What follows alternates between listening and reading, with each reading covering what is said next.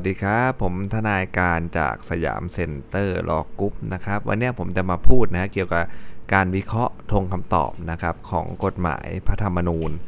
ศาลยุติธรรมนะครับ ก็เป็นข้อสอบนะฮะ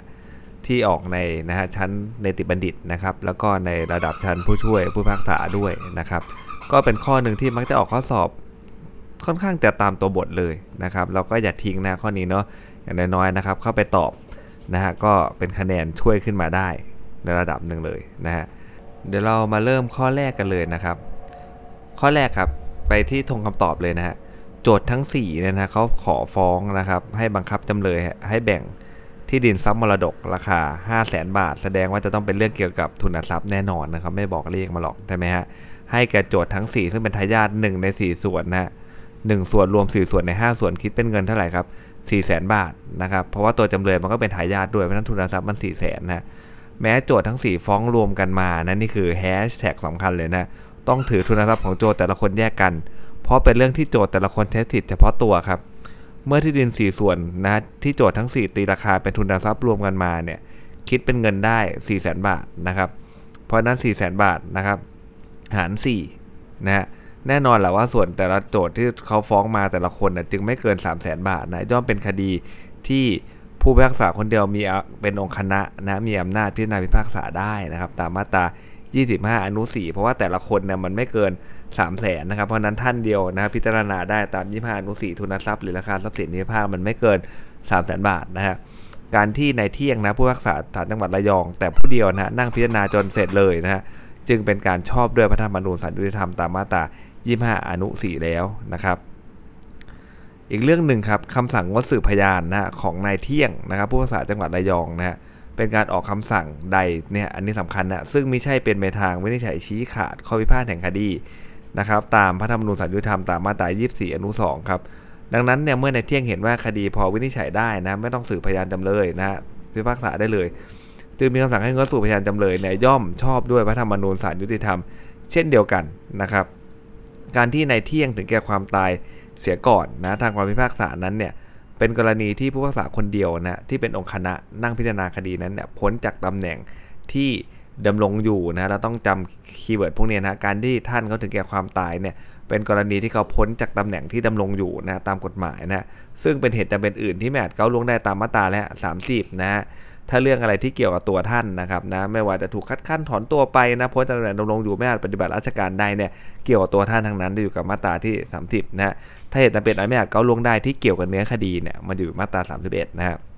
เรื่องนี้เกี่ยวกับตัวท่านโดยตรงอยู่ที่มาตรา 30นะทำให้ในเที่ยงผู้พิพาคนเดียวนะไม่สามารถทำคำพิพากษาในคดีนั้นต่อไปได้ครับ กรณีเช่นว่าเนี่ยนะครับเหตุจำเป็นเช่นว่าเนี่ยนะฮะเกิดในระหว่างที่อะไรครับเหตุจำเป็นอะไรไม่อาจจะก้าวล่วงได้นะครับ เกิดในระหว่างที่ทำคำพิพากษาของศาลชั้นต้น ซึ่งพระธรรมนูญศาลยุติธรรมมาตรา29อนุสารเนี่ยกำหนดให้อธิบดีผู้พิพากษาศาลชั้นต้นนะอธิบดีผู้พิพากษาภาครอง หรือผู้พิพากษาหัวหน้าศาลนะครับ แล้วแต่กรณีนะนะฮะมอบหมายไม่ได้นะทางคำพิพากษานะมีอำนาจตรวจสำนวนและลงลายมือชื่อทางคำพิพากษาได้นะการที่เขามอบหมายเห็นไหมนะครับ เรื่องนี้เขานำไปมอบหมายนะครับนายธรรมผู้พิพากษาหัวหน้าศาลจังหวัดระยองเนี่ยมอบหมายให้ในเดชผู้พิพากษาอาวุโสของศาลจังหวัดระยองเนี่ย นะครับเป็นผู้ตรวจสำนวนและลงลายมือชื่อทางคำพิพากษาก็เลยไม่ชอบตามมาตรา29อนุ3นะครับไม่สามารถจะทำได้นะครับนะต้องทำเองนะครับนะไม่ใช่เรื่องการนั่งพิจารณาที่จะมอบหมายได้นะครับ ข้อต่อไปนะการไต่สวนมูลฟ้องและมีคำสั่งในคดีอาญานะเป็นอำนาจของผู้พิพากษา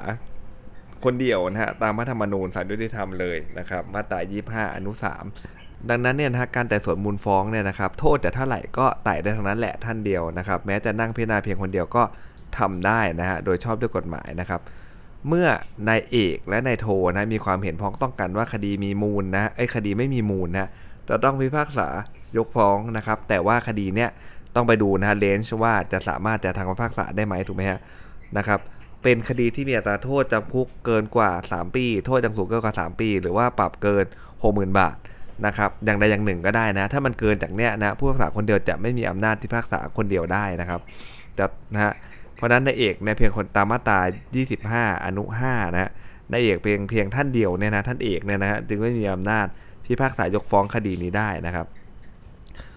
ส่วนในโทฮะแม้จะมีชื่อร่วมเป็นองค์คณะ แล้วก็ปรึกษาคดีกับนายเอกแล้วนะฮะแต่ว่าอะไรครับไม่มีอำนาจลงลายมือในคำพิพากษาเพราะอะไรไม่ได้นั่งพิจารณาด้วยถูกไหมฮะ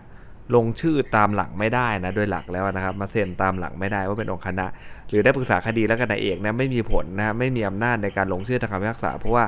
ไม่ได้นั่งพิจารณาการไต่สวนคดีของโจทย์ด้วยนะการที่นายโทร่วมลงชื่อในคำพิพากษา จึงทำให้คำพิพากษาเนี่ยไม่ชอบด้วยกฎหมายนะครับตามวิอาญามาตรา183นะเมื่อนายเอกเนี่ยไม่มีอำนาจพิพากษายกฟ้องเพียงคนเดียว และนายโทไม่มีอำนาจลงลายมือชื่อในคำพิพากษาอาจจะทำยังไงฮะ มันก็จะกลายเป็นเหตุจำเป็นอันไม่อาจก้าวล่วงได้แล้วนะตามมาตรา29 แน่นอนนะและมาตรา 31 อนุ1นะครับนายเอกจะทำยังไง ก็ต้องนำสำนวนให้อธิบดีผู้พิพากษาศาลอาญาหรือผู้ทำการแทนครับนะตรวจสำนวนและลงลายมือชื่อในคำพิพากษาจึงจะชอบด้วยกฎหมายแต่ว่าเรื่องเนี้ยมันเป็นที่ศาลอาญานะครับนะไม่มีผู้พิพากษาหัวหน้าศาลนะครับแสดงว่าข้อนี้ฮะเขาก็จะถามเราเป็นคำถามง่ายๆว่าแล้วการไต่สวนมูลฟ้องเนี่ยท่านเดียวเนี่ย ไต่ได้ทุกคดีไหมนะฮะตามมาตรา25อนุ3ก็คือใช่นะครับ ต่อไปครับนะฮะถ้าเกิดว่านะครับเป็นคดีที่โอเค แต่สมมูลฟ้องได้แต่พอแต่พิพากพิพากษายกฟ้องเนี่ยคดีเนี่ยนะครับนะฮะเลนจ์อัตราโทษเนี่ยตามผู้อย่างสูงมันเกิน 3 ปีนะครับปรับเกิน 60,000 บาทนะฮะเรื่องเนี่ยอัตราโทษจำคุกอย่างสูงเกิน 3 ปีเนี่ยท่านเดียวเนี่ยจะทำคำพิพากษายกฟ้องได้ไหมนะครับ ก็ไม่ได้ถูกไหมฮะก็จะต้องให้ท่านอื่นมาร่วมด้วยตามมาตรา26 นะครับ แต่พอท่านอื่นเนี่ยนะครับในเรื่องนี้เขาก็ไม่ได้มาร่วมนั่งพิจารณาด้วยนะครับแล้วอยู่ดีเนี่ยจะมานะเซ็นคำพิพากษาได้เลยไหมนะฮะลงรายชื่อรายมือชื่อในคำพิพากษาได้เลยหรือไม่คำตอบก็คือว่าไม่ได้ เพราะเขาไม่ได้นั่งพิจารณาด้วยนะอยู่ดีๆจะมาเซ็นตามหลังไม่ได้อะแล้วจะทํำยังไงครับ มันก็เลยกลายเป็นกรณีเหตุจำเป็นอื่นอันไม่อาจก้าวล่วงได้ ตามมาตราอะไรฮะเรื่องนี้ตามมาตรา31นะมันเป็นเรื่องที่เกี่ยวกับเนื้อคดีถูกไหมฮะนะครับมันก็จะเป็นมาตรา 29 แล้วก็ไปเออมาตรา 31 อนุ1นะครับ ก็ต้องนำสำนวนนะไปให้อธิบดีผู้รักษาศาลอาญาหรือผู้ทำการแทนนะครับ ลงลายมือชื่อนะลงชื่อนะในคำพิพากษาก็จะเป็นคำพิพากษาที่ชอบด้วยกฎหมายนั่นเองนะครับ ต่อไปครับข้อต่อไปนะคดีอาญาครับข้อหามีเมตไว้ในครอบครองมีอัตราโทษสูงอยู่แล้วนะไม่ต้องห่วงเลยนะฮะจำคุกต่อชีวิตนะครับ เพราะนั้นเนี่ยต้องมีองค์คณะครบตามพระธรรมนูญสารยุติธรรมมาตรา 26 ครับ บัญญัติว่าเลยฮะภายใต้บังคับแห่งมาตรา 25 นะครับ นอกจากศาลแขวงและศาลยุติธรรมอื่นนะครับ ซึ่งพระราชบัญญัติจัดตั้งศาลนั้นกำหนดไว้เป็นอย่างอื่นนะฮะต้องมีผู้พิพากษาอย่างน้อย 2 คน และต้องไม่เป็นผู้พิพากษาประจำศาลเกิน 1 คนนะฮะจึงเป็นองค์คณะมีอำนาจพิจารณาพิพากษาคดีแพ่งหรือคดีอาญาทั้งปวงนะครับการที่นายทำฮะเขาจ่ายสำนวนคดีนี้ให้นายตรงผู้พิพากษาศาลจังหวัด และนายใหม่ผู้พิพากษาประจำศาลเป็นองค์คณะก็เลยชอบด้วยพระธรรมนูญศาลยุติธรรมมาตรา 26 แล้วข้างต้นนะฮะเพราะว่า เป็นผู้พิพากษาประจำศาลแล้วก็ผู้พิพากษาศาลจังหวัดด้วยนะครับ แม้ว่านายทำนะผู้พิพากษาหัวหน้าศาลได้จ่ายสำนวนนี้ให้นายตรงและนายใหม่เป็นองค์คณะแล้วก็ตามครับ แต่ว่าเมื่อนายทำเห็นว่านะการพิจารณาคดีเนี้ยเป็นไปด้วยความละเอียดรอบคอบนะก็จึงร่วมนั่งพิจารณาคดีด้วยนะครับ เพราะว่าเป็นคดีที่มีอัตราโทษจำคุกตลอดชีวิตหรือประหารชีวิต ซึ่งเข้าลักษณะเป็นคดีที่เป็นความผิดอาญาร้ายแรงนะซึ่ง พระธรรมนูญศาลยุติธรรมมาตรา 11 อนุ1นะครับบัญญัติให้ผู้พิพากษาหัวหน้าศาลนั่งพิจารณาและพิพากษาได้ครับ ดังนั้นเนี่ยการพิจารณาคดีนี้ก็จึงชอบนะฮะตามพระธรรมนูญศาลยุติธรรมแล้วเช่นเดียวกันนะครับ การที่นายธรรมซึ่งเป็นองค์คณะนั่งพิจารณาคดีนี้ด้วยลาออกเห็นไหมฮะมาตรา 30 แน่นอนนะเป็นกรณีที่องค์คณะที่นั่งพิจารณาพ้นจากตำแหน่งที่ดำรงอยู่ อันเป็นเหตุจำเป็นอันไม่อาจก้าวล่วงได้สังเกตนะครับ ส่วนมากเนี่ยจะไม่ค่อยเจอหรอกไอเหตุสุวิสัยตามมาตรา3 3 1นะโดยมากจะเป็นเหตุจำเป็นอันไม่อาจก้าวล่วงได้ทั้งนั้นเลยนะทำให้ผู้พิพากษาซึ่งเป็นองค์คณะในการพิจารณาคดีเนี่ยไม่อาจทางคำพิพากษาในคดีนั้นต่อไปได้ ตามพระธรรมนูญศาลยุติธรรมมาตรา 30 นะและเหตุจำเป็นเช่นว่านี้เกิดในระหว่างทำคำพิพากษาของศาลจังหวัดซึ่งเป็นศาลชั้นต้นนะครับ จึงต้องด้วยหลักเกณฑ์ของมาตรา 29 อนุ 3 ซึ่งกฎหมายในกำหนดให้ผู้พิพากษาหัวหน้าศาลเนี่ยมีอำนาจลงลายมือชื่อทำคำพิพากษาได้นะครับ ภายหลังจากได้ตรวจสำนวนคดีนั้นแล้วนะฮะและตามมาตรา 29 วรรค 2 บัญญัติให้ผู้ทำการแทนตามมาตรา 9 มีอำนาจตามมาตรา 29 อนุ 3 ด้วยนะครับและการที่นายทำผู้พิพากษาหัวหน้าศาลลาออกจากราชการเป็นกรณีที่อะไรฮะผู้พิพากษาหัวหน้าศาลว่างลงครับในซื่อเนี่ยเป็นผู้พิพากษาที่มีอาวุโส สูงสุดนะฮะย่อมเป็นผู้ทำการแทนนะครับตามมาตรา9วรรคสองนะเราดูได้เลยครับ ถ้ามีคำว่าอาวุโสเมื่อไหร่เนี่ยส่วนมากก็จะเป็นมาตรา9เลยนะฮะผู้ทำการแทนนะฮะและมีอำนาจนะครับตรวจสำนวนแล้วลงลายมือชื่อเป็นองค์คณะในคำพิพากษานะฮะร่วมกับในตรงและในใหม่ทางพิพากษาลงโทษจำเลยตามฟ้องได้ครับการพิพากษาคดีเนี่ยก็จึงชอบแล้วนะตามมาตรา30 29อนุสามและ9วรรค2นะครับ ข้อต่อไปครับ พระราชบัญญัติจัดตั้งศาลแขวงนะฮะและวิธีพิจารณาความอาญาในศาลแขวงนะครับอ่าตัดวิแขวงมาแล้วนะฮะมาตรา 22 บอกว่าในคดีอาญาห้ามให้อุทธรณ์คำพิพากษาของศาลแขวงในปัญหาข้อเท็จจริงนะเว้นแต่กรณีตั้งต่อไปเนี่ยนะฮะจำเลยอุทธรณ์ในข้อเท็จจริงได้นะคือ1ครับจำเลยต้องคำพิพากษาให้ลงโทษจำคุกนะหรือลงโทษกักขังในจำคุกแล้วก็4ครับลงโทษปรับเกิน 1,000 บาทนะคดีเนี่ยนะครับ ศาลชั้นต้นซึ่งเป็นศาลแขวงพิพากษาลงโทษปรับจำเลยไม่เกิน 10,000 บาทนะครับกรณีจึงไม่ต้องด้วยข้อยกเว้นเพราะเขาบอกต้องเกิน 1,000 บาทถูกไหมฮะไม่ต้องด้วยข้อยกเว้นตามวิแขวงนะที่จำเลยจะมีสิทธิอุทธรณ์ในปัญหาข้อเท็จจริงได้ส่วนการที่ศาลชั้นต้นพิพากษาว่าถ้าจำเลยไม่ชำระค่าปรับเนี่ยให้กักขังแทนค่าปรับตามมาตรา29 30 ของประมวลกฎหมายอาญานะก็ไม่ใช่เป็นกรณีที่ศาลชั้นต้นซึ่งเป็นศาลแขวงพิพากษา ลงโทษกักขังแทนจำคุก อันนี้เขาข้อยกเว้นของมาตรา22อนุ1นะฮะ แห่งพรบจัดตั้งศาลแขวง ที่จำเลยจะอุทธรณ์ในปัญหาข้อท็จจริงนี้ได้เช่นกันครับดังนั้นเนี่ยจำเลยก็เลยอุทธรณ์ในปัญหาข้อเท็จจริงไม่ได้ เพราะว่าปรับได้เกิน 1,000 บาทนะครับนะแล้วก็ไม่ใช่เป็นการลงโทษจากขังแทนจำคุกด้วยนะบอกว่าเป็นการที่ไม่ชำระค่าปรับให้กับขังแทนค่าปรับ เพราะนั้นไม่ได้ข้อเข้าข้อยกเว้น ก็เลยอุทธรณ์ในปัญหาข้อเท็จจริงไม่ได้นะครับ ศาลชั้นต้นฟังข้อเท็จจริงตามรายงานประจำวันว่าจำเลยถูกจับนะฮะในวันที่ 27 กรกฎาคมนะพนักงานสอบสวนยื่นคำขอผัดฟ้องอะไรก็ว่าไปนะเป็นการขอขัดผัดฟ้องตามที่กฎหมายกำหนดแล้วนะครับแค่ 2 วันเองนะโจทย์ก็เลยมีอำนาจฟ้องนะฮะการที่จำเลยอุทธรณ์ว่าโจทย์ไม่มีอำนาจฟ้องเพราะถูกจับจับมาตั้งแต่ 24 กรกฎาคมพนักงานสอบสวนยื่นคำขอวันที่ 29 กรกฎาคมจึงเกินกำหนดกฎหมายเนี่ยเป็นการโต้เถียงดุลยพินิษในการรับฟังพยานหลักฐานของศาลชั้นต้น ว่าจำเลยถูกจับวันใดนะเป็นการเถียงข้อเท็จจริงเพื่อนำไปสู่ข้อกฎหมายว่าโจทย์มีอำนาจฟ้องหรือไม่นะครับโอ้โหยากนะปีนี้นะต้องห้ามให้อุจำเลยอุทธรณ์นะฮะตามพรบวิแขวงมาตรา 22 ฮะศาลต้องสั่งไม่รับอุทธรณ์ข้อก่อไว้พิจารณานะครับ ส่วนประเด็นขอไข่นะครับ การที่จำเลยอุทธรณ์ว่าศาลชั้นต้นพิจารณาโดยโดยรวบลัดนำสืบไม่ครบองค์ประกอบความผิดฐานทำร้ายร่างกาย และโจทย์นำสืบไม่ส่งฟ้องก็เป็นการนะฮะ กล่าวอ้างข้อเท็จจริงเหมือนกันแหละเพื่อนำไปสู่ปัญหาข้อกฎหมายฮะเป็นการอุทธรณ์ในดุลยพินิษการรับฟังพยานหลักฐาน ซึ่งเป็นปัญหาข้อเท็จจริง ก็ย่อมต้องห้ามไม่ให้จำเลยอุทธรณ์นะครับตามมาตรา 22 เช่นเดียวกันเนี่ยศาลชั้นต้นต้องสั่งไม่รับอุทธรณ์นะฮะขอไข่ของจำเลยไว้พิจารณา เช่นเดียวกันนะฮะเรื่องนี้นี่นะครับอุทธรณ์ไม่ได้เลยนะครับ ข้อต่อไปครับคำขอให้บังคับจำเลยโอนสิทธิตามสัญญาเช่าซื้อให้กระโจทถ้าปฏิบัติไม่ได้ให้ถือเอาคำพิพากษา แสดงเจตนานะครับ หากไม่สามารถโอนได้ให้ชำระเงินกระจทย์3 0 0 0 0 0 บาท พร้อมดอกเบี้ยอัตราร้อยละ 7.5 ต่อปี นะคิดนับถักจากวันฟ้องเป็นต้นไปนะคำขอดังกล่าวหากศาลพิพากษาให้โจทย์ชนะคดี โจทย์ย่อมได้กรรมสิทธิ์ในที่ดินและอาคารนะครับต่อการบังคับให้จำเลยโอนสิทธิตามสัญญาเช่าซื้อ เป็นเพียงผลที่ได้จากการที่ศาลได้พิพากษาให้โจทย์ชนะคดีแล้วเท่านั้น คดีนี้จึงเป็นคดีที่มีทุนทรัพย์นะฮะที่ดินและอาคารนะฮะมีทุนทรัพย์ตามที่โจทย์ขอให้ชำระหนี้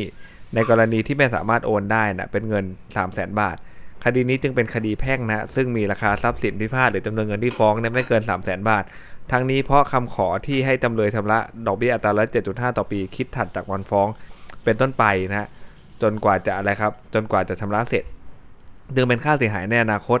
ซึ่งขณะยื่นฟ้องยังไม่ครบกำหนดจำนวนได้แน่นอน จึงไม่อาจนำมารวมคำนวณรวมเป็นทุนทรัพย์พิพาทในคดีนี้ได้นะ จึงเป็นคดีที่ผู้พิพากษาคนเดียวเป็นองค์คณะ มีอำนาจพิจารณาพิพากษาได้นะครับ เพราะว่ามันไม่เกิน3 0 0แสนมัน3 0 0แสนเป๊ะเลยถูกไหมแต่ไม่เกิน3 0 0แสนเนี่ยก็เข้ามาตรา25อนุ4นะผู้พิพากษาคนเดียวก็มีอำนาจพิจารณาได้นะครับ พิจารณาพิพากษาได้นะในคดีแพ่งนะและย่อมเป็นคดีที่อยู่ในอำนาจของศาลแขวงนะตามมาตรา10 17 ประกอบ25วรรคหนึ่งนะทั้งที่ดินและอาคารพิพาทนี่ก็ปลูกสร้างในเขตอำเภอเมืองชนบุรี ซึ่งอยู่ในเขตสารแขวงชนบุรีฮะ ต้องโดยหลักเกณฑ์ของมาตรา 16 วรรค 4 อีกนะที่บอกว่าในกรณีมีการฟ้องต่อศาลจังหวัดนะครับ และคดีนั้นเกิดในเขตสารแขวงและอยู่หน้าของศาลแขวงให้ศาลจังหวัดมีคำสั่งโอนคดีไปยังศาลแขวงที่อยู่ในเขตอำนาจนะศาลจังหวัดชลบุรีก็ชอบที่จะมีคำสั่งโอนคดีไปยังศาลแขวงชลบุรีได้นะครับคำสั่งโอนคดีเนี่ยนะครับไม่ใช่การออกคำสั่งใด ๆ อันนี้สำคัญนะฮะที่เป็นเป็นการออกคำสั่งใด ๆ ซึ่งไม่ใช่เป็นในทางวินิจฉัยชี้ขาดข้อพิพาทแห่งคดี ตามมาตรา24อนุ2เราก็รู้แล้วว่าอย่างนี้ผู้พิพากษาคนเดียวก็มีอำนาจออกคำสั่งได้นะเพราะว่าเป็นการออกคำสั่งที่ไม่ใช่เป็นในทางวินิจฉัยชี้ขาดข้อพิพาทแห่งคดีนะฮะและแม้ในอ่อนจะเป็นผู้พิพากษาประจำศาลนะฮะก็ตามนะฮะแต่ว่าตามมาตรา25อนุ2เนี่ยบัญญัติจำกัดของอำนาจผู้พิพากษาประจำศาลเนี่ยไม่ให้มีอำนาจตามมาตรา 3 4 5 เท่านั้นนะครับ ก็คือว่าไต่สวนมูลฟ้องนะพิจารณาคดีแพ่งนะทุนทรัพย์เออไม่เกิน3 0 0แสนนะอาญานะครับ 3ปี60,000นนะฮะลงโทษ1เอ่อ1 6เดือน10,000ถูกไหมฮะเพราะนั้นเนี่ยไม่มีอำนาจตามเนี้ยเท่านั้นนะครับไม่ได้ตัดอำนาจเลยนะของผู้พิพากษาประจำศาลตามมาตรา24 อนุ 2 นะครับ ในการที่จะออกคำสั่งใด ๆ ที่ไม่ใช่เป็นในทางวิถีชี้ขาดข้อพิพาทแห่งคดีถูกไหมฮะเพราะนั้นเนี่ยเราก็ต้องรู้แล้วอ๋อคำสั่งโอนคดีเนี่ยมันไม่ใช่คำสั่งนะครับ เป็นการออกคำสั่งใด ๆ ที่ไม่ใช่เป็นในทางวิถีชี้ขาดข้อพิพาทแห่งคดี ราะนั้นผู้พิพากษาประจำศาลก็สั่งโอนคดีได้นะครับคำสั่งโอนคดีของนายอ่อนเนี่ยชอบด้วยพระธรรมนูญศาลยุติธรรม ตามมาตรา 16 วรรค 4 ประกอบ 24 อนุ 2 และ 25 วรรค 2 แล้วนะครับ ข้อต่อไปนะ การที่นายแดงครับเข้ามายื่นคำร้องว่าผู้ร้องไม่ใช่บริวารจำเลย ผู้ร้องเข้าหัวอ่านแล้วเหมือนแพ่งเหมือนกันนะผู้ร้องเข้าครอบครองตึกแถวพิพาทในสายสิทธิตาม สิทธิการเช่าหลังผู้ร้องกับจำเลยฮะถือว่ามีข้อพิพาทนะครับ ในชั้นบังคับคดีนะฮะซึ่งมาอยู่ในอำนาจพิจารณาพิพากษาของผู้พิพากษาคนเดียวตามมาตรา 25 นะครับ แต่การที่เขามีคำสั่งรับคำร้องนะฮะสำเนาให้โจทย์เนี่ยนะครับ และนัดไต่สวนคำร้องของผู้ร้องเนี่ย เป็นการออกคำสั่งใดๆ ที่ไม่ใช่เป็นไปทางวิถีชี้ขาดข้อยพิพาทแห่งคดีเนะคำสั่งของนายคนึงเนี่ย ก็เลยชอบด้วยมาตรา 24 อนุ 2 นะครับ นะเพราะว่าอะไรครับเพราะว่าคำสั่งรับคำร้องสำเนาให้โจทก์เนี่ยไม่ใช่การเป็นการออกคำสั่งใด ๆ ที่ไม่ใช่เป็นไปทางวิถีชี้ขาดข้อพิพาทแห่งคดีนะครับตอบเนี่ยเอา wording ตามนี้เลยนะฮะสำหรับการขอคืนสำนวนของผู้พิพากษาในศาลจังหวัดตามพระธรรมนูญศาลยุติธรรม มาตรา33วรรคท้ายนะทำได้ต่อเมื่ออะไรฮะผู้พิพากษาเจ้าของสำนวนมีคดีค้างการพิจารณาอยู่เป็นจำนวนมาก ที่จะทำให้การพิจารณาพิพากษาคดีของศาลนั้นล่าช้าครับ โดยผู้พิพากษาหัวหน้าศาลก็มีอำนาจที่จะรับคืนสำนวนคดีดังกล่าว และโอนให้ท่านอื่นในรับผิดชอบแทนได้ครับเมื่อนายกิติมีคดีที่ต้องพิจารณาและสืบพยานเป็นจำนวนมากในวันนัดนะซึ่งทำให้การพิจารณาพิพากษาคดีของศาลล่าช้า จึงมีเหตุขอคืนสำนวนแก่ในเงินผู้พิพากษาหัวหน้าศาลได้ครับคำสั่งของในเงินผู้พิพากษาที่รับสำนวนคืนและโอนให้นายจงดีเนี่ยนะครับ ก็เลยชอบแล้วนะฮะการที่นายจงดีครับ ซึ่งได้รับโอนสำนวนมามีคำสั่งงดไต่สวนและยกคำร้องของนายแดงนะฮะเป็นลักษณะที่อะไรครับคำสั่งที่มี ลักษณะเป็นการวินิจฉัยชี้ขาดข้อพิพาทแห่งคดีนะครับ และไม่อยู่ในอำนาจของพิพากษาคนเดียวเพราะงดไต่สวนเลยถูกไหมฮะและยกคำร้องด้วยนะนะครับไม่อยู่ในอำนาจของพิพากษาคนเดียวที่จะออกคำสั่งได้ตามมาตรา 24 อนุ 2 ครับซึ่งต้องมีผู้พิพากษาอย่างน้อย 2 คน เป็นองคณะตามมาตรา 26 คำสั่งของนายจงดีผู้พิพากษาคนเดียวก็เลยไม่ชอบนะครับนะเรื่องเรื่องนี้โจทย์เขาเลยเขาดูว่าอะไรครับนะเขาเลยดูว่า การให้งดไต่สวนและยกคำร้องคดีมันก็จบเลยถูกไหมฮะ ก็คือเป็นการออกคำสั่งที่เป็นไปทางวินิจฉัยชี้ขาดข้อพิพาทแห่งคดีนั่นแหละนะครับก็ต้องมีองค์คณะครบตามมาตรา 26 นั่นเองนะครับ ข้อต่อไปครับนายกรฟ้องนายขำต่อศาลจังหวัดตากให้ลงโทษฐานวิ่งราวทรัพย์นะฮะตามมาตรา 336 ระวังโทษจำคุกไม่เกิน 5 ปีปรับไม่เกิน 10,000 บาทนะครับเพราะนั้นเนี่ยมันเกิน 3 ปีแล้วนะครับต้องให้ผู้พิพากษา2คนเนี่ยเป็นองค์คณะนะนะครับ ตามมาตรา 26 แต่ว่าคำสั่งนัดแต่สวนมูลฟ้องและเลื่อนคดีนะฮะไม่ใช่คำสั่งวินิจฉัยชี้ขาดข้อพิพาทแห่งคดี ผู้พิพากษาคนเดียวไม่เป็นผู้พิพากษาประจำศาลก็มีอำนาจสั่งได้นะครับนะเป็นการคำสั่งนัดแต่สวนมูลฟ้องและเลื่อนคดีเนี่ยเป็นมาตรา 24 อนุ 2 นะผู้พิพากษาประจำศาลก็ทำได้นะส่วนการแต่สวนมูลฟ้องนะฮะที่นายทำมีอำนาจกระทำได้ตามมาตรา 25 อนุ 3 เนี่ยไม่ได้มีกฎหมายห้ามผู้พิพากษาอาวุโสแต่สวนมูลฟ้องเลยนะฮะ แต่การที่นายทำยกฟ้องเพราะไม่มาศาลเนี่ยเป็นการยกฟ้องตามประมวลกฎหมาย วิอาญามาตรา166 ครับ ซึ่งเป็นการพิพากษาเนอะนะฮะกรณีต้องกระทำโดยผู้พิพากษาครบองค์คณะ 2 คนนะครับ การที่นายทำเขาไปทำคนเดียวเนี่ยใครพิพากษายกฟ้องก็เลยไม่ชอบคือไต่ได้แหละฮะแต่พอจะยกฟ้องเนี่ยนะครับ อัตราโทษมันเกินนะอัตราโทษมันเกินกว่าที่ผู้พิพากษาคนเดียวจะทำได้นะครับ เพราะนั้นเนี่ยต้องทำโดยผู้พิพากษา 2 คนนะฮะ ประเด็นต่อมานะฮะการที่นายทำครับ เห็นว่าคดีไม่มีมูลต้องยกฟ้องนะฮะส่วนนายตุลเห็นว่าและคดีมีมูลต้องประทับรับฟ้องนะฮะนายตุลไม่ได้นั่งพิจารณาทำการแต่สวนมูลฟ้องด้วยนะฮะก็เลยไม่มีไม่อาจมีความเห็นนะฮะที่จะต้องให้ผู้พิพากษาที่มีความเห็นเป็นผลร้ายกว่า แก่จำเลย มากกว่านะยอมให้กับผู้พิพากษาที่มีความเห็นเป็นผลร้ายแก่จำเลยน้อยกว่าตาม 184นะฮะ กรณีจึงเป็นเรื่องที่อะไรครับผู้พิพากษาคนเดียวแต่สวนมูลฟ้อง และเห็นว่าคนพิพากษายกฟ้องนะครับ เรื่องนี้ถามว่าทำไมมันไม่ใช่เรื่องของการที่มีความเห็นเอ่อผลร้ายจำเลยมากกว่ายอมเห็นด้วยกับผู้พิพากษาที่มีผลร้ายแก่จำเลยน้อยกว่า เพราะว่าในตุนเนี่ยเขาไม่ได้นั่งพิจารณาทำการแต่สวนมูลฟ้องด้วยนะครับเรื่องนี้ถ้ามันเปลี่ยนนะฮะเปลี่ยนข้อเท็จจริงบิดนิดเดียวว่าท่านตุนเนี่ยเขาเป็นนั่งพิจารณาทำการแต่สวนมูลฟ้องด้วยนะครับ แล้วก็เห็นว่าต้องมาทำรับฟ้องนะครับ ก็ต้องยอมตามนายธรรมนะที่เห็นว่าคดีไม่มีมูลนะเพราะว่าอะไรครับต้องให้ผู้พิพากษาที่มีความเห็นเป็นผลร้ายแก่จำเลยมากกว่าเนี่ยยอมเห็นด้วยกับผู้พิพากษาที่มีความเห็นเป็นผลร้ายแก่จำเลยน้อยกว่าเนอะตามวิทยามาตรา184 แต่เรื่องเนี้ยไม่ใช่เพราะเขาไม่ได้นั่งไต่สวนมูลฟ้องด้วยใช่ไหมฮะจึงเป็นเรื่องที่ผู้พิพากษาคนเดียวไต่สวนมูลฟ้องและเห็นว่าคนพิพากษายกฟ้องนะ อันเป็นเหตุจำเป็นอื่นอันไม่อาจก้าวล่วงได้นะครับที่เกิดขึ้นในระหว่างทำคำพิพากษานะจะตรวจสำนวนนะครับเพราะนั้นเนี่ยผู้ผู้พิพากษาหัวหน้าศาลเนี่ย ตรวจสำนวนและลงลายมือชื่อทางคำพิพากษาได้นะครับ ตามมาตรา 29 อนุ 3 นะฮะ แต่นายตุลไม่มีอำนาจปรึกษาคดีคดีนี้นะฮะ การที่นายตุลนายธรรมนะฮะนายยุติเนี่ยปรึกษาแล้วร่วมกันทำคำสั่งว่าคดีมีมูลเนี่ยให้ประทับรับฟ้องก็เลยไม่ชอบด้วยกฎ ข้อต่อไปนะครับในศาลจังหวัดครับผู้พิพากษาคนเดียวนะซึ่งไม่ใช่ผู้พิพากษาประจำศาลเนี่ยนะครับมีอำนาจแต่ส่วนมูลฟ้องได้ ไม่ว่าคดีนั้นอัตราโทษสูงเพียงใดถูกไหมฮะตามมาตรา 25 อนุ 3 เลยนะครับคำสั่งที่จ่ายสำนวนให้นายขจรคนเดียวเนี่ยเป็นองค์คณะชอบแล้วนะครับยกเว้นผู้พิพาษาประจำศาลนะนะครับนอกนั้นได้หมดนะผู้พิพาษาศาลจังหวัดผู้พิพาษาอาวุโสเนี่ยแต่สวนมูลฟ้องได้คนเดียวก็ได้นะตามมาตรา 25 อนุ 3 นะครับเมื่อการแต่สวนมูลฟ้องเสร็จแล้วครับแม้ในขจรผู้พิพาษาคนเดียวเนี่ยจะมีอำนาจสั่งประทับฟ้องได้นะครับนะถ้าสั่งประทับฟ้องคนเดียวก็สั่งได้นะตามมาตรา 25 อนุ 3 แต่ไม่มีอำนาจพิพากษายกฟ้องนะ เพราะว่าการยกฟ้องเนี่ยไม่ใช่การมีคำสั่งนะครับ ตามมาตรา 25 อนุ 3 และข้อหาปลอมเอกสารสิทธิ์อัตราโทษเนี่ยเกินแน่นอนนะอัตราโทษจำคุกอย่างสูงเนี่ยเกิน 3 ปีแน่นอนนะครับ เกินอำนาจของผู้พิพากษาคนเดียวที่จะท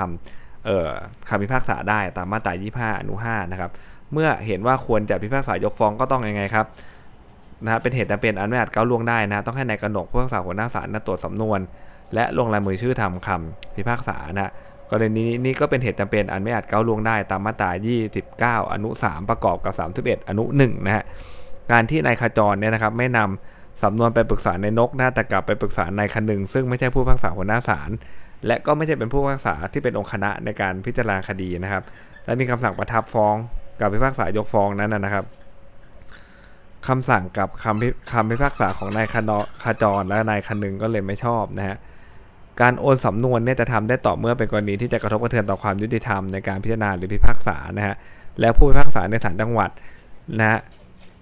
นะครับที่มีอาวุโสสูงสุดที่ไม่ได้เป็นองค์คณะในสำนวนนะเสนอความเห็นให้กระทำได้ตามมาตรา3 3วรรคหนึ่งฮะคำสั่งของนายกนกเทโอนสำนวนคดี โดยไม่ได้มีความเห็นของผู้พิพากษาในศาลจังหวัดที่มีอาวุโสสูงสุดให้กระทำได้จึงเป็นคำสั่งที่มาตรา 33 ออกบ่อยแล้วนะฮะเดี๋ยวเราไปดูตัวบทกันนิดหนึ่งนะครับ มาตรา 33เนี่ย การเรียกคืนสำนวนคดี หรือการโอนสำนวนคดี ซึ่งอยู่ในความรับผิดชอบ ขององค์คณะผู้พิพากษาคนใดครับ ประธานศาลฎีกา ประธานศาลอุทธรประธานศาลอุทธรภาคนะฮะอธิบดีผู้พิพากษาศาลชั้นต้น หรือผู้พิพากษาหัวหน้าศาลจะกระทำได้ต่อเมื่อ เป็นกรณีที่จะกระทบกระเทือนต่อความยุติธรรมในการพิจารณาหรือพิพากษาอัตคดีของศาลนั้นนะฮะการเรียกคืนหรือการโอนเห็นไหมฮะเพราะว่าท่านไหนเขาทาก็ต้องให้ท่านนั้นเขาทำเนื้ออยู่ดีไปเรียกคืน หรือไปโอนสำนวนมันก็ แปลกๆถูกไหมฮะไม่มันทำไมอยู่ดีไม่ให้ท่านนี้เขาพิพากษาแล้วทำไมให้อีกท่านหนึ่งอย่างเงี้ยนะครับมันก็จะแปลกๆนะกฎหมายก็เลยต้องกำหนดให้ชัดเจนว่าทำได้ต่อเมื่ออะไรฮะมันจะมีผลในการกระทบกระเทือนต่อความยุติธรรมนะฮะในการพิจารณาหรือพิพากษาอัตคดีของศาลนั้นนะฮะและรองประธานศาลฎีการองประธานศาลอุทธรรองประธานศาลอุทธรภาครองอธิบดีผู้พิพากษาศาลชั้นต้น หรือผู้พิพากษาในศาลจังหวัด หรือศาลแขวงที่มีอาวุโสสูงสุดในศาลนั้น แล้วแต่กรณีนะฮะ ที่ไม่ได้เป็นนะครับองค์คณะในสำนวนคดีดังกล่าวเสนอความเห็นให้ทำได้นะแสดงว่าต้องประกอบกันนะครับ ต้องประกอบกันนะนะผู้พิพากษาหัวหน้าศาลเนี่ยนะครับ แล้วก็จะต้องมีถ้าเป็นศาลชั้นต้นเนี่ยนะครับ จะต้องเป็นผู้พิพากษาในศาลจังหวัดหรือศาลแขวง ที่มีอาวุโสสูงสุดนะครับ เสนอความเห็นให้กระทำได้ แสดงว่าต้องมี 2 ท่าน พร้อมกันเลยนะ ให้ท่านดูหน่อยสิว่าทำไมมันต้องโอนนะฮะทำไมมันต้องเรียกคืนสำนวนคดีหรือทำไมมันถึงจะต้องโอนนั่นเองนะครับ ในกรณีที่รองประธานศาลฎีการองประธานศาลอุทธรณ์นะฮะรองประธานศาลอุทธรณ์ภาค รองอธิบดีผู้พิพากษาศาลชั้นต้น หรือผู้พิพากษาในศาลจังหวัดหรือศาลแขวงที่มีอาวุโสสูงสุด แล้วแต่กรณีนะไม่สามารถจะปฏิบัติราชการได้นะครับ หรือได้เข้าเป็นองค์คณะเสียแล้วนะก็ให้รองประธานศาลฎีกานะครับรองประธานศาลอุทธรณ์รองประธานศาลอุทธรณ์ภาครองอธิบดีนะฮะหรือผู้พิพากษาที่มีอาวุโสถัดลงมาอีกนะฮะลงมาเรื่อยๆนะครับนะตามลำดับอาวุโสเลยนะครับเป็นผู้มีอำนาจในการเสนอความเห็นแทนนะครับ กรณีที่อะไรครับรองประธานศาลฎีการองประธานศาลอุทธรณ์รองประธานศาลอุทธรณ์ภาครองอธิบดีผู้พิพากษาในศาลชั้นต้นมี 1 คนหรือมีหลายคน แต่ไม่อาจปฏิบัติราชการได้นะหรือได้เข้าร่วมเป็นองค์คณะนะในสำนวนคดีที่เรียกคืนหรือโอนทั้งหมดเนี่ยก็ให้อะไรครับผู้พิพากษาที่มีอาวุโสของที่สุดของศาลนั้นเลยนะครับเป็นผู้มีอำนาจในการเสนอความเห็นนะครับ มีนิดนึงที่อาจจะออกเป็นข้อสอบได้นะก็คือว่าผู้พิพากษาอาวุโส หรือผู้พิพากษาประจำศาลเนี่ยไม่มีอำนาจเสนอ ความเห็นตามวรรคหนึ่งหรือวรรคสองนะครับ แสดงว่านะอาวุโสสูงสุดนั่นแหละ แต่ต้องไม่ใช่ผู้พิพากษาอาวุโสนะไม่แบบโอ้โหอาวุโสสุดเลย แต่เขาได้เป็นผู้พิพากษาอาวุโสในศาลเนี่ยแต่ไม่สามารถเสนอความเห็นนะครับ ให้เรียกคืนสำนวนคดี หรือว่าโอนสำนวนคดีได้ก็พูดง่ายๆแหละก็คืออายุสักห้าแปดห้าเก้าเนี่ยนะมีเกณฑ์จะสั่งได้แล้วนะแต่ถ้าหกห้าอะไรขึ้นไปเป็นผู้สาอาวุโสแล้วเนี่ยก็ไม่สามารถที่จะอะไรครับเอ่อมีเสนอความเห็นให้กระทำได้แล้วนะฮะ วักท้ายครับในกรณีที่พวกภาษาเจ้าของสำนวน หรือองค์คณะเนี่ยมีคดีนะฮะที่ค้างพิจารณาอยู่เป็นจำนวนมากเลยนะซึ่งทำให้การพิจารณาคดีของศาลนั้นล่าช้าครับและผู้พิพากษาเจ้าของสำนวนหรือองค์คณะผู้พิพากษานั้นเนี่ยขอคืนสำนวนคดีที่ตนรับผิดชอบอยู่นะฮะให้ประธานศาลฎีกา ประธานศาลอุทธรณ์ประธานศาลอุทธรณ์ภาค อธิบดีผู้พิพากษาศาลชั้นต้นหรือผู้พิพากษาหัวหน้าศาลแล้วแต่กรณีครับมีอำนาจรับคืนสำนวนคดีดังกล่าว และโอนให้ผู้พิพากษาหรือองค์คณะผู้พิพากษาในศาลอื่นนั้นเนี่ยรับผิดชอบแทนได้ในเรื่องนี้นะครับ เพราะว่ามันแตกต่างกันนะนะครับ ถ้าวาระแรกเนี่ยมันอยู่ดีไปเรียกคืนสำนวนจากเขามาเลย ถูกไหมครับ อย่างเงี้ยมันก็ต้องมีบทในการที่ดูเยอะหน่อยว่าเฮ้ยทำไมอยู่ดีคุณเปลี่ยนท่านละ่ะทำไมแม่ท่านนั้นเขาวินิจฉัยถูกไหมฮะเดี๋ยวมันจะเป็นที่คางแข่งใจถูกไหมฮะแต่ไอ้เรื่องเนี้ยไอ้เรื่องวักท้ายเนี่ยเป็นเรื่องที่ท่านเขาขอคืนเอง เพราะนั้นในการตรวจสอบมันไม่ต้องให้มันแบบชัดเจนชัดเป๊ะอะไรเหมือนอันแรกๆถูกไหมฮะ เขาท่านเขาขอคืนเอง เพราะว่าสำนวนในมือเยอะนะฮะทำไม่ทันแล้วจริงๆนะก็ขอให้เฉลี่ยไปให้ท่านอื่นทำบ้างอย่างเงี้ยไม่มีปัญหาหรอกนะครับ เพราะว่าท่านก็เป็นขอเขาขอคืนสำนวนเอง แต่ถ้าอยู่ดีไปฉกสำนวนจากมือท่านมาอันเนี้ยนะครับเลยต้องมีบทบัญญัติให้ตรวจสอบเยอะหน่อยเนอะนะครับ ให้ผู้พิพากษาที่มีอาวุโสสูงสุดเนี่ยนะฮะเขาดูนิดนึงนะเสนอความเห็นให้ให้ทำได้ นะครับถึงจะสามารถที่จะเรียกคืนนะฮะหรือว่าโอนสำนวนคดีให้ท่านอื่นเขาทำได้นะครับ แล้วก็ยังบัญญัติด้วยว่าไม่ให้ผู้ผู้พิพากษาประจำศาลหรือผู้พิพากษาอาวุโสเนี่ยมีอำนาจในการนะฮะเสนอความเห็นนะครับ ตามวรรคหนึ่งวรรคสองก็คือเสนอความเห็นให้เรียกคืนหรือโอนสำนวนคดีนั่นเองนะครับ ข้อต่อไปนะครับในยยอดนะฮะผู้พิพากษาหัวหน้าศาลนะครับ มีหน้าที่รับผิดชอบในการจ่ายสำนวน ให้แก่องค์คณะผู้พิพากษานะครับ ตามมาตรา 32 ของพระธรรมนูญศาลยุติธรรม และในศาลชั้นต้นนะผู้พิพากษาคนเดียวเป็นองค์คณะมีอำนาจแต่สวนมูลฟ้องคดียาทุกประเภทนะครับตามมาตรา25อนุ3อยู่แล้ว แต่ผู้พิพากษาประจำศาลเนี่ยไม่มีอำนาจดังกล่าวตามวรรคท้ายครับดังนั้นนายยุติผู้พิพากษาอาวุโสจึงมีอำนาจแต่สวนมูลฟ้องนะคดีที่นายเด่น ขอให้ลงโทษในเดชนะความผิดฐานอะไรก็ตามนะในความผิดในข้อนี้จะเป็นไต่ฐานฆ่าผู้อื่นโดยไต่ตรองไว้ก่อน ซึ่งมีระหว่างโทษประหารชีวิตนะการแต่สำนวนของนายยอดผู้พิพากษา หัวหน้าศาลจังหวัดให้นายยุติเป็นองค์คณะจึงชอบแล้วนะครับนายเที่ยงครับอธิบดีผู้พิพากษาภาคนะฮะผู้พิพากษาในศาลที่อยู่ในเขตอำนาจด้วยผู้หนึ่งนะครับโดยมีอำนาจและหน้าที่ตามที่กำหนดไว้ในมาตรา 11วรรคหนึ่งตามที่บัญญัติไว้ใน 14 กล่าวถือต้องรับผิด ในราชการของศาลให้เป็นไปโดยเรียบร้อย และให้มีอำนาจหน้าที่ดังต่อไปนี้ด้วยนะก็คือว่านั่งพิจารณาและพิพากษาคดีใดๆของศาลนั้นนะฮะ เมื่อในเที่ยงเห็นว่าคดีที่นายยุติกำลังแต่สมมูลฟ้องนั้นเป็นคดีที่มีความสำคัญ ก็แน่นอนนะก็ขึ้นนั่งแต่สมมูลฟ้องร่วมกับนายยุติได้นะไม่มีประเด็นไม่มีปัญหาอะไรนะครับ การที่นายเที่ยงนะซึ่งเป็นองค์คณะนั่งพิจารณาแต่สมมูลฟ้องเนี่ยประสบอุบัติเหตุได้รับอันตรายสาหัส ไม่อาจปฏิบัติราชการได้นะเป็นกรณีที่ผู้พิพากษาซึ่งเป็นองค์คณะ ที่นั่งพิจารณาคดีนั้นนะมีเหตุแต่เป็นอื่น อันไม่อาจก้าวล่วงได้นะครับทำให้ผู้พิพากษาที่เป็นองค์คณะในการพิจารณาคดีนั้นเนี่ย ไม่สามารถนะทำคำพิพากษาในคดีนั้นต่อไปได้ ตามพระธรรมนูญสันติธรรมมาตรา 30นะฮะเรื่องเกี่ยวกับท่านเองก็จะเป็นมาตรา 30 ถ้าเกี่ยวกับเนื้อคดีจะเป็น 31นะฮะเหตุจำเป็นดังกล่าวเช่นว่านี้เกิดขึ้นในระหว่างทำความพิพากษาของศาลจังหวัด ซึ่งเป็นศาลชั้นต้นครับต้องด้วยหลักเกณฑ์ตามมาตรา 29 อนุ 3 นะฮะกำหนดให้ผู้พิพากษาหัวหน้าศาลมีอำนาจลงลายมือชื่อทางความพิพากษาได้หลังจากได้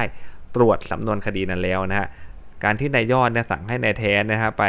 เป็นองค์คณะการยุติเพื่อทำคำสั่งหรือคำพิพากษาก็จึงไม่ชอบนะฮะทำให้การพิพากษาคดีเนี่ยย่อมไม่ชอบเช่นกันนะมันเป็นเรื่องที่ผู้พิพากษาหัวหน้าศาลก็ต้องไปดูเลยนะถ้ามันเกิดเหตุนะครับจะเป็นอันไม่อาจก้าวล่วงทำให้ไม่สามารถทำคำพิพากษาได้นะครับนะตามมาตรา 30 ประกอบกับ 29 อนุ 3 นะครับ ข้อต่อไปนะครับ พระธรรมนูญสารยุติธรรมนะมาตรา26 เรารู้เลยนะครับ ว่าเขาต้องทดสอบเรื่ององค์คณะแน่นอนเนาะบัญญัติให้การพิจารณานะคดีของศาลชั้นต้น พิจารณาพิพากษาเลยนะครับ นอกจากศาลแขวงนะครับ จะต้องมีผู้พิพากษาอย่างน้อย 2 คน และต้องไม่เป็นผู้พิพากษาประจำศาลเกิน 1 คนนะเป็นองค์คณะที่มีอำนาจพิจารณาพิพากษาคดีอาญาทั้งปวงได้ครับ ดังนั้นเนี่ยการที่ในดำผู้พิพากษาอาวุโสเนี่ยในศาลจังหวัด ไปนั่งร่วมนะกับในแดงผู้พิพากษาหัวหน้าศาลจังหวัด เป็นองค์คณะในการไต่สวนมูลฟ้องคดีอาญาดังกล่าวจึงชอบแล้วนะฮะนะครับผู้พิพากษาอาวุโสก็สามารถไต่สวนมูลฟ้องได้นะฮะแล้วก็เป็นผู้พิพากษาท่านหนึ่งด้วยแหละนะครับ มีคำพิพากษา มีอะไรร่วมด้วยได้นะ แค่จะถูกจำกัดแค่บางอย่างแค่นั้นเองนะครับทำการแทนอะไรอย่างเงี้ยนะฮะ หรือว่าเรื่องของการให้เรียกให้โอนให้คืนสำนวนอะไรเงี้ยนะครับ ที่จะทำไม่ได้นะผู้พิพากษาอาวุโสกับผู้พิพากษาประจำศาลโดยมาเวลาเขาห้างมเขาจะห้ามสองสองสองตำแหน่งเนี่ยพร้อม ๆ กันนะฮะ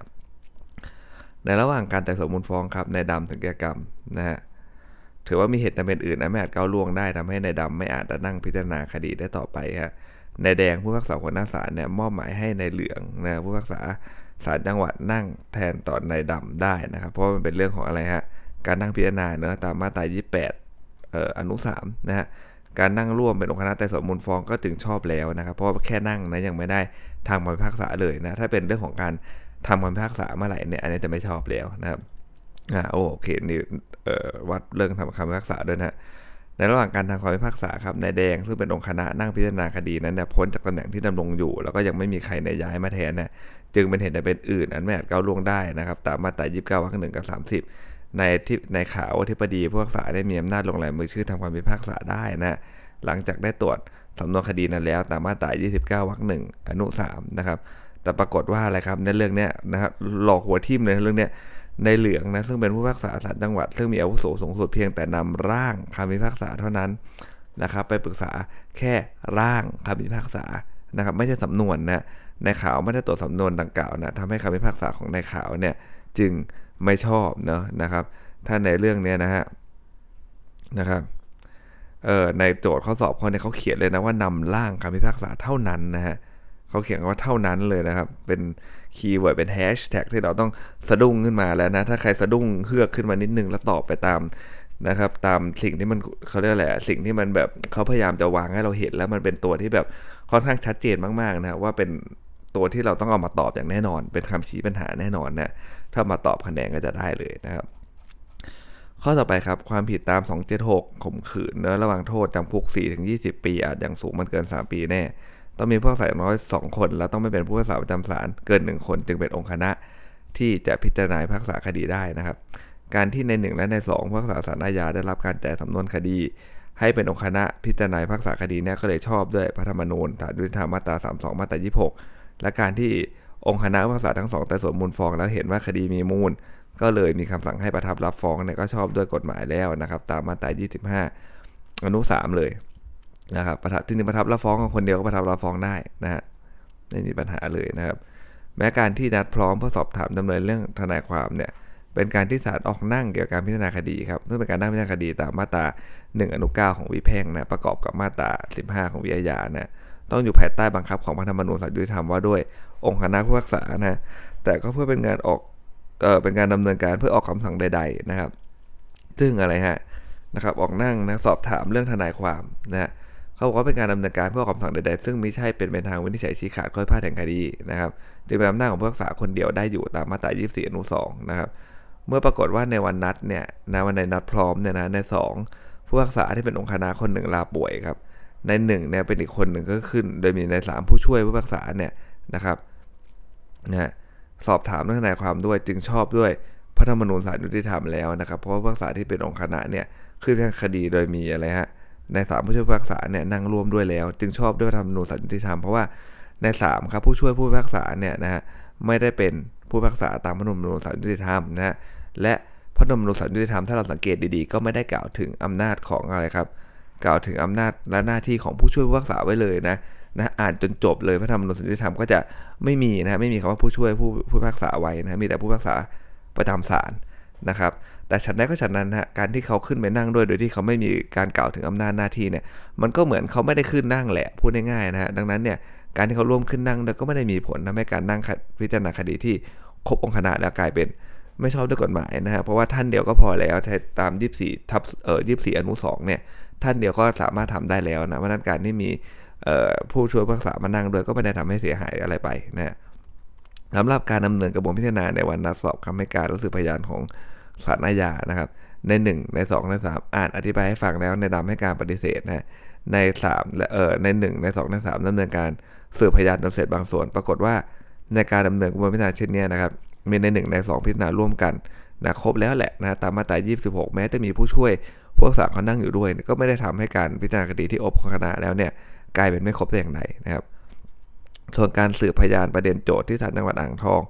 มีนายเอกและนายโทผู้พักษา2คนเนี่ยนะครับนั่งครบองคณะแล้ว การที่พักษาหัวหน้าศาลมาร่วมลงรายมือชื่อ โดยไม่ได้นั่งพิจารณาเนี่ยเป็นการดำเนินกระบวนพิจารณาเกินนะฮะใช้คำว่าเกิน เกินไปกว่าที่กฎหมายกำหนดเท่านั้นนะคือถ้าชอบด้วยกฎหมายแล้วเนี่ยจะมีในกรในขอในดำในขาวอะไรมาเนี่ยก็ไม่เป็นไรแล้วมันมันมันครบแล้วมินิมัมมันผ่านแล้วถูกไหมฮะ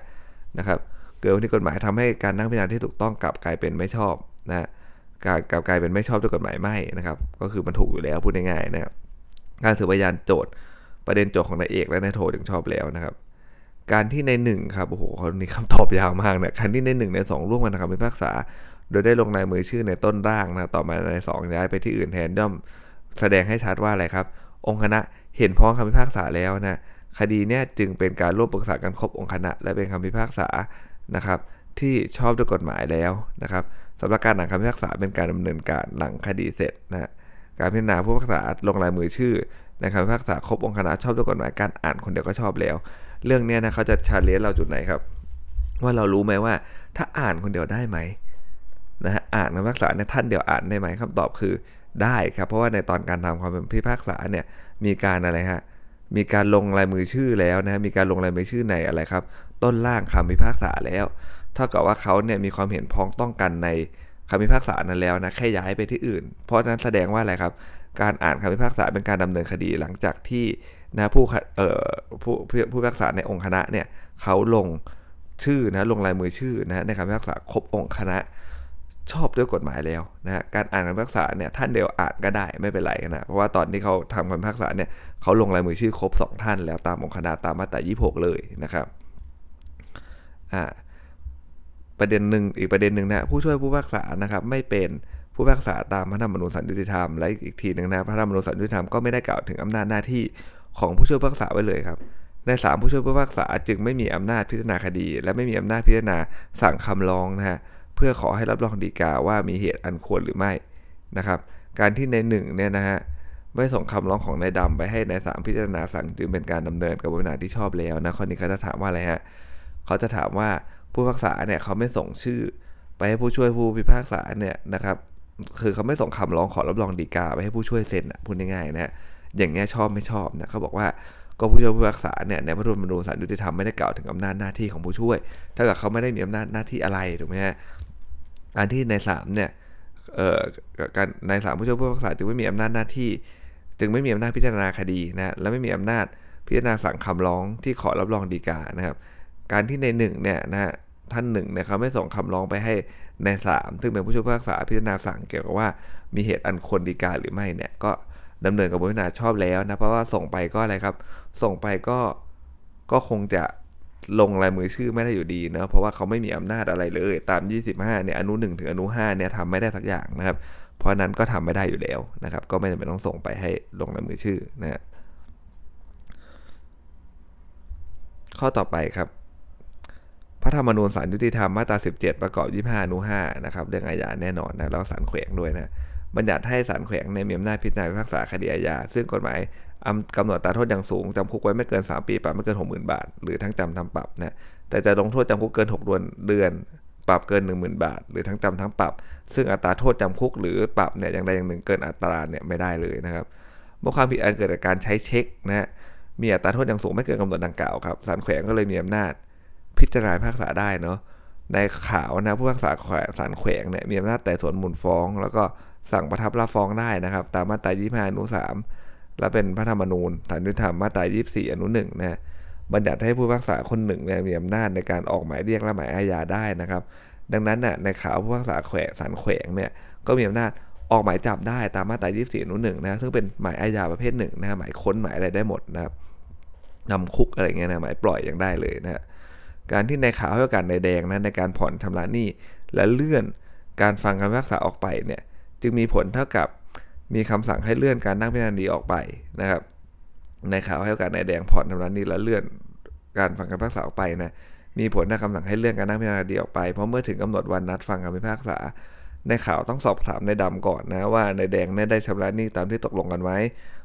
เพื่อจะประกอบดุลยพินิษว่าควรให้ผ่อนต่อไปหรือไม่นะหรือมีคำพิพากษาวันเดียวกันเลย ถ้าเขาไม่จ่ายหนี้ถูกไหมจึงหาใช่การพิจารณาของในข่าวเสร็จสิ้นแล้วไม่ก็คือยังไม่เสร็จนะปรากฏว่าในวันฟังคำพิพากษาเนี่ยในเขียวซึ่งได้รับมอบหมายให้พิจารณาคดีแทนในขาวเนี่ยได้สอบถามในแดงเกี่ยวกับการชำระหนี้ตามข้อตกลงนะในแดงก็แถลงว่าอะไรครับ ได้นำเงินบางส่วนมาวางสารเพื่อชำระหนี้แล้ว แล้วขอโอกาสผ่อนต่อไปนะในดำนะเขาขัดขานและไม่ยอมรับเงินนะเพราะว่าผิดนั้นนี่นะฮะไม่ชำระหนี้ตามที่ตกลงไว้ ในเขียวไม่อนุญาตให้เลื่อนคดีและพิพากษาลงโทษในแดงนะคดีจึงอยู่ในการพิจารณาของศาลนะตรงนี้เขาจะถามแล้วว่าเนี่ยคดีเนี่ยเราคิดว่ามันเสร็จไปหรือยังนะเพราะมันอยู่ในช่วงฟังผลการชำระหนี้อยู่นะครับถ้าอยู่ในช่วงฟังผลการชำระหนี้อยู่เท่ากับอะไร ยังไม่มีคำพิพากษาเลยถูกไหมเพราะถ้าเกิดว่าเขาจ่ายหนี้ของของเขาได้เนี่ยนะครับจ่ายตามที่ตกลงไว้เรื่อยๆ มันก็อะไรครับคำพิพากษาอีกทางหนึ่งถูกไหมฮะ หรือเขาจะถอนฟ้องก็ได้อะไรก็ว่าไปถูกไหมแต่ถ้าเขาทำไม่ได้เนี่ยถึงจะทางพิพากษาลงโทษนะครับเนี่ยเพราะนั้นเนี่ยยังไม่มีการทำคำพิพากษาเลยยังไม่รู้เลยจะทำไปในทางไหนนะครับ จึงไม่ใช่การอยู่ในระหว่างการทำคำพิพากษาตามมาตรา29นะเมื่อในข่าวย้ายไปรับราชการที่อื่นครับในม่วงผู้พิพากษาหัวหน้าศาลนะนะครับหรือว่าศาลที่ในม่วงมอบหมายสามารถนั่งพิจารณาคดีนั้นแทนต่อไปได้เลยนะฮะแต่เมื่อปรากฏว่าในม่วงไปราชการต่างประเทศนะทำให้ ในเหลืองผู้พิพากษาศาลแขวงที่มีอาวุโสสูงสุดจึงเป็นผู้ทำการแทนนะเพราะในม่วงเนี่ยผู้พิพากษาหัวหน้าศาลเขาไปราชการที่ต่างประเทศก็เป็นไงฮะเข้ามาตักเก้าวรรคสองนะครับเป็นผู้ทำการแทนนะและมีอำนาจมอบหมายให้ในเขียวผู้พิพากษานะครับในศาลนั้นเนี่ยนั่งพิจารณาคดีนั้นแทนในข่าวได้ตามมาตรา 28 วรรคสองนะการพิจารณาคดีของนายเขียวเนี่ยชอบด้วยพระธรรมนูญศาลยุติธรรมแล้วนะฮะเขาก็เลยอะไรฮะผู้อาวุโสสูงสุดผู้ทำการแทนแหละ เขามอบหมายนะเรื่องข้อนี้ยากนิดนึงนะต้องตัวบทได้ในระดับหนึ่งเลยนะเขาเลยมอบหมายได้ เราเป็นผู้ทำการแทนตามมาตรา9นั่นแหละนะครับแล้วก็ใช้มาตรา28วรรคสองด้วยนะครับที่สามารถมอบหมายให้ไปนั่งแทนได้ แน่นอนนะถ้าเราฟันถ้าเรามองปรับข้อเท็จจริงผิดว่าอะไรฮะว่าเรื่องนี้มันเป็นเรื่องของการทำความพิพากษาเนี่ยธงมันจะเปลี่ยนไปเลยแล้วมันก็จะผิดหัวทิ่มเลยนะเรื่องนี้คือยังอยู่ในระหว่างการนั่งพิจารณาอยู่ ผู้ทำการแทนก็สามารถที่จะอะไรฮะ ก็มอบหมายให้ไปนั่งพิจารณาคดีแทนได้ตามมาตรา28วรรคสองนะครับ การพิจารณาของนายเขียวก็เลยชอบแล้วนะฮะการที่นายเขียวให้ลงโทษในแดง 1 ปีลดโทษให้กึ่งหนึ่งคงจำคุก 6 เดือนเนี่ยไม่ขัดต่อพระธรรมนูญสันติธรรมตามมาตรา25 อนุ5นะครับที่บัญญัติว่าห้ามมีให้ผู้พิพากษาคนเดียวลงโทษจำคุกเกิน 6 เดือน เขาดูที่โทษ สุทธิเลยนะครับ ตรงนี้ก็จะถามเลยแหละเผื่อเราไม่แม่นนะนะเขาจะถามว่าอ้าวแล้วไอ้จำคุกห้ามไม่ให้เกิน 6 เดือนปรับไม่ให้เกิน 1 0,000 บาทเนี่ยมันเอาโทษจำคุกตอนลดแล้วหรือเปล่านะคำตอบคือใช่ครับ เราดูโทษสุดท้ายเลยอะที่ศาลจะลงอะนะที่จำเลยจะได้รับจริงๆเนี่ยเท่าไหร่นะครับ ถ้าลดไปลดมาแล้วเหลือ 6 เดือนเนี่ยนะครับก็คือก็คือดังสามารถทำได้อยู่เพราะไม่เกิน 6 เดือนนะฮะเนี่ยมาตรา25 อนุ5บัญญัติว่าห้ามแม่ผู้พิพากษาคนเดียวลงโทษจำคุกเกินกว่า 6 เดือน เพราะโทษสุทธิที่ลงกับในแดงมันไม่ได้เกินกว่า6เดือนนะครับ ส่วนการนำโทษจำคุก 1 ปีที่รอกับการหูข้อนี้ยากนะข้อนี้ยากนะใครได้ข้อนี้ไปเนี่ยปีนั้นก็ก็ดีแหละถ้าคนที่เตรียมตัวมาดีนะครับ มันก็จะทำแล้วสนุกเลยแหละข้ออะไรเงี้ยเพราะว่ามันมันมันค่อนข้างจะซับซ้อนดีนะฮะเนี่ยครับแล้วเรื่องนี้มีการนำโทษที่จำคุก 1 ปีเนี่ยมาบวกการลงโทษด้วยนะครับ มาบวกการลงโทษไปด้วยนะฮะ นะครับก็จะถามว่าได้ไหมเพราะว่าแน่นอนระบบแล้วมันเกิน 6 เดือนแน่นอนก็ได้ถูกไหมฮะรวมจำคุกเป็น1ปี 6 เดือนเนี่ยเป็นการปฏิบัติตามมาตรา 58 วรรคแรกนะที่ให้ศาลพิจารณาคดีหลังนะบวกโทษที่รอการลงโทษกับคดีก่อนไว้ในคดีหลังนะไม่ใช่เป็นกรณีที่ในเขียวว่าศาลลงโทษจำคุกเกิน 6 เดือนมันต้องบวกอยู่แล้วนะฮะการพิพากษาคดีก็ชอบด้วยธรรมนูญศาลยุติธรรมแล้วนะเพราะนั้นมาตรา25 อนุ 5 เราก็ได้หลักมาแล้วว่าดูโทษสุทธิที่ท่านนั้นเขาลงจริงๆนะฮะ ถ้ามีการบวกการรอการลงโทษตรงนั้นอาจจะไม่นับนะ เอาที่ท่านเขาจะลงจริง ถ้าบวกแล้วมันเกินก็ไม่เป็นไรสามารถทำได้นะครับข้อต่อไปนะฮะในข่าวพวกสาวุโสในศาลจังหวัดเนี่ยมีอำนาจออกคำสั่งใดๆนะที่มิใช่เป็นไปนางวินิจฉัยชี้ขาดค่อยพลาดแห่งคดีตามมาตรา 24 อนุ 2 นะครับคำสั่งรับฟ้องแน่นอนแหละไม่ใช่คำสั่งที่เป็นไปทางวินิจฉัยชี้ขาดค่อยพลาดแห่งคดีนะก็ชอบด้วยกฎหมายแล้วนะครับ คำขอท้ายฟ้องของนายดำนะที่บังคับให้นายแดงในก่อสร้างเขื่อนคอนกรีตริมเหล็กกั้นที่ดินนะนะครับอะไรก็ว่าไปนะเป็นคำขอให้บังคับจำเลยกระทำการหรือเป็นคดีที่มีคำขอให้เปิดโป้งทุก อันไม่อาจคำนวณเป็นราคาเงินได้นะขอให้กระทำการเฉยๆนะครับหรือเป็นคดีไม่มีทุนทรัพย์นั่นเองนะครับแม้จะมีคำขอให้ชดใช้ราคาที่ดินที่พังทลายเป็นเงินแสนห้าด้วยนะก็เป็นคำขอที่เมื่อแม่บังคับตามไอ้เรื่องก่อสร้างเขื่อนคอนกรีตและปรับถมที่ดินได้เนี่ย ต้องถือว่าเป็นคำขอร้องเรื่องเงินนะส่วนที่ว่ามีคำขอให้ชำระค่าเสียหายเดือนละสี่พันบาท ก็เป็นการขอให้ชำระค่าเสียหายนับตั้งแต่วันฟ้องเป็นต้นไปครับ เป็นค่าเสียหายเป็นในอนาคตนะ ไม่อาจนำมาคิดคำนวณเป็นทุนทรัพย์ได้นะ จึงไม่ทำให้คดีของนายดำเนี่ยเป็นคดีที่มีทุนทรัพย์นะคดีของนายดำจึงไม่อยู่ในอำนาจพิจารณาพิพากษาของศาลแขวงเนะเพราะว่าเป็นคดีที่มีอะไรครับเป็นคดีที่ไม่มีทุนทรัพย์นะ ตามมาตรา 17 ประกอบ 25 อนุ4นะคำสั่งโอนคดีนะครับของนายเหลืองและนายขาวเนี่ยจึงไม่ชอบตามมาตรา 16วรรค4เดี๋ยวนี้มันแก้กฎหมายแล้วนะครับนายดำฮะฟ้องนายแดงต่อศาลจังหวัดเป็นคดีไม่มีทุนทรัพย์นะการพิจารณาจะต้องมีผู้พิพากษาอย่างน้อย 2 คน และต้องเป็นผู้พิพากษาประจำศาลเกิน 1 คนจะเป็นองค์คณะที่มีอำนาจพิจารณาพิพากษาคดีแพ่งทั้งปวงตามมาตรา 25เอ่อ26 นะครับในท้องภาษาหัวหน้าศาลมีหน้าที่จ่ายสำนวนคดีให้แก่องค์คณะผู้พิพากษาในศาล ตามมาตรา 32วรรคหนึ่งฮะการที่เขาจ่ายให้ในเหลืองผู้พิพากษาศาลจังหวัด และผู้พิพากษาอาวุโสนะในข่าวเนี่ยเป็นองค์คณะก็ชอบแล้วนะด้วยมาตรา 32วรรคหนึ่งประกอบ 26 แล้วเป็นได้แน่นอนนะผู้พิพากษาศาลจังหวัด 2 ท่านก็ได้ผู้พิพากษาอาวุโสสองเอ่อเอ่ออีกท่านหนึ่งก็ได้นะหรือว่าจะเป็นผู้พิพากษาศาลจังหวัด แล้วผู้พิพากษาอาวุโสอย่างละท่านก็ได้ผู้พิพากษาอาวุโสทั้งสองท่านเลยก็ยังได้นะตราบใดที่ไม่เป็นผู้พิพากษาประจำศาลเกิน 2 ท่านก็นะครับใช้ได้แล้วนะตามมาตรา 26 นะครับ พระธรรมนูญศาลอีกข้อหนึ่งนะฮะพระธรรมนูญศาลยุติธรรมมาตรา 32วรรคหนึ่งเนี่ยนะครับให้ผู้พิพากษาหัวหน้าศาลเนี่ยรับผิดชอบการจ่ายสำนวนนะฮะและมาตรา9วรรคสองบอกว่าเมื่อตำแหน่งผู้พิพากษาหัวหน้าศาลว่างลงนะให้ผู้พิพากษาที่มีอาวุโสสูงสุดในศาลนั้นนะเป็นผู้ทำการแทนครับเมื่อปรากฏว่าอะไรครับ เมื่อปรากฏว่ายังไม่มีผู้ใดมาดำรงตำแหน่งผู้พิพากษาหัวหน้าศาลเลย จึงเป็นกรณีที่ตำแหน่งผู้พิพากษาหัวหน้าศาลเนี่ย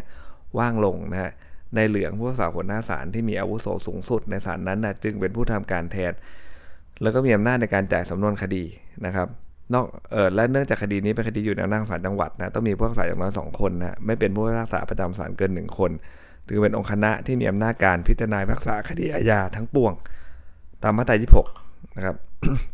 แต่บทบัญญัติดังกล่าวอยู่ภายใต้มาตรา 25 ครับ คืออะไรครับ คือผู้พิพากษาคนเดียวเป็นองค์คณะเนี่ยนะมีอำนาจเกี่ยวกับคดีที่อยู่ในอำนาจของศาลนั้นดังต่อไปนี้ครับอนุ 3 คือไต่สวนมูลฟ้องและมีคำสั่งในคดีอาญานะฮะเพราะนั้นการจ่ายสำนวนคดีให้แก่ในข่าวนะจะเป็นท่านไหนก็ได้นะครับ ขอให้ไม่ใช่ผู้พิพากษาประจำศาลพอนะฮะ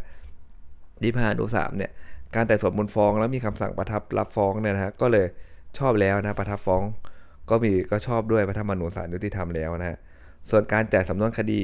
ของนายเหลืองให้แก่นายขาวและนายเขียวก็ชอบด้วยพระธรรมนูญมาตรา 26 และเช่นกันครับเนื่องจากว่ามีนายเขียวผู้พิพากษาประจำศาลเพียงคนเดียวเป็นองค์คณะนะครับร่วมกับนายขาวผู้พิพากษาศาลจังหวัดเนาะนะพระธรรมนูญศาลยุติธรรมมาตรา 29 วรรคหนึ่งเนี่ยบัญญัติว่าในระหว่างการทำความพิพากษาคดีได้ หากมีเหตุสุวิสัย หรือเหตุจำเป็นอื่นนะอันไม่อาจก้าวล่วงได้ทำให้ผู้พิพากษาซึ่งเป็นองค์คณะในการนั่งพิจารณาคดีนั้นเนี่ยไม่อาจทำคำพิพากษาในคดีนั้นต่อไปได้นะครับ ให้ผู้พิพากษาดังต่อไปเนี้ยนะมีอำนาจลงลายมือชื่อนะทางคำพิพากษาได้ หลังจากได้ตรวจสำนวนแล้วนะนะอนุสามก็คือผู้พิพากษาหัวหน้าศาลโดยมากก็จะเป็นผู้พิพากษาหัวหน้าศาลนั่นแหละนะครับโดยทางปฏิบัติผมเข้าใจว่าอย่างนั้นนะนะฮะเพราะว่าตำแหน่งอื่นก็จะเป็นตำแหน่งที่อะไรครับเขาอาจจะไม่ได้ลงมาในแต่ละศาลเนาะนะจะเป็นอธิบดีผู้พิพากษาศาลชั้นต้นอธิบดีผู้พิพากษาภาคอะไรเงี้ยถามว่าด้วยตำแหน่งทำได้ไหมแต่ทางปฏิบัติก็ให้ผู้พิพากษาหัวหน้าศาลทำผมว่าน่าจะเหมาะสมกว่านะเพราะเขาอยู่ตรงนั้นอยู่แล้วนะฮะ วรรคสองบัญญัติว่าให้ผู้ทำการแทนในตำแหน่งต่างๆ ตามมาตรา 8 มาตรา9เนี่ยมีอำนาจตามอนุ 3 ด้วยนะครับ ก็เมื่อในเขียวป่วยหนักนะฮะนะไม่สามารถปฏิบัติหน้าที่ได้ ก็คือมีเหตุจำเป็นอื่นอำนาจก้าวล่วงได้นะครับทำให้ในเขียวซึ่งเป็นองค์คณะในการทำคำพิพากษาในการพิจารณาคดีนั้นเนี่ยนะไม่อาจจะทำคำพิพากษาในคดีนั้นต่อไปได้นะในเหลืองต้องเข้าร่วมเป็นองค์คณะกับในข่าวเพื่อทำคำพิพากษาทั้งนี้หลังจากได้ตรวจสำนวนคดีนั้นแล้วนะ การที่ในเหลืองเขาดันไปอะไรครับมอบหมายเนอะเรื่องนี้มันมอบหมายไม่ได้นะไม่ใช่การนั่งพิจารณานะครับให้ในายแดงผู้พิพากษาประจำศาลอีกคนหนึ่งเป็นองค์คณะร่วมทำพิพากษากับนายขาวถึงไม่ชอบเนี่ยและทำให้คำพิพากษาของนายขาวกับนายแดงเนี่ยไม่ชอบด้วยพระธรรมนูญศาลยุติธรรม เช่นกันเนี่ยศาลอุทธรณ์ต้องพิพากษายกคำพิพากษาศาลชั้นต้นนะตัวนี้ก็จะถามว่าศาลอุทธรณ์ต้องทำยังไงนะก็ต้องชาเลนจ์แล้วพอสมควรนะเพราะเรารู้แต่ว่ามันไม่ชอบถูกไหม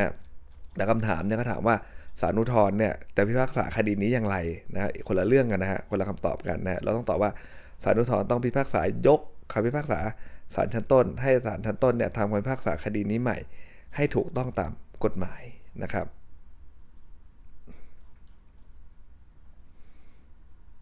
เดินทางมาถึงข้อสุดท้ายกันแล้วนะครับ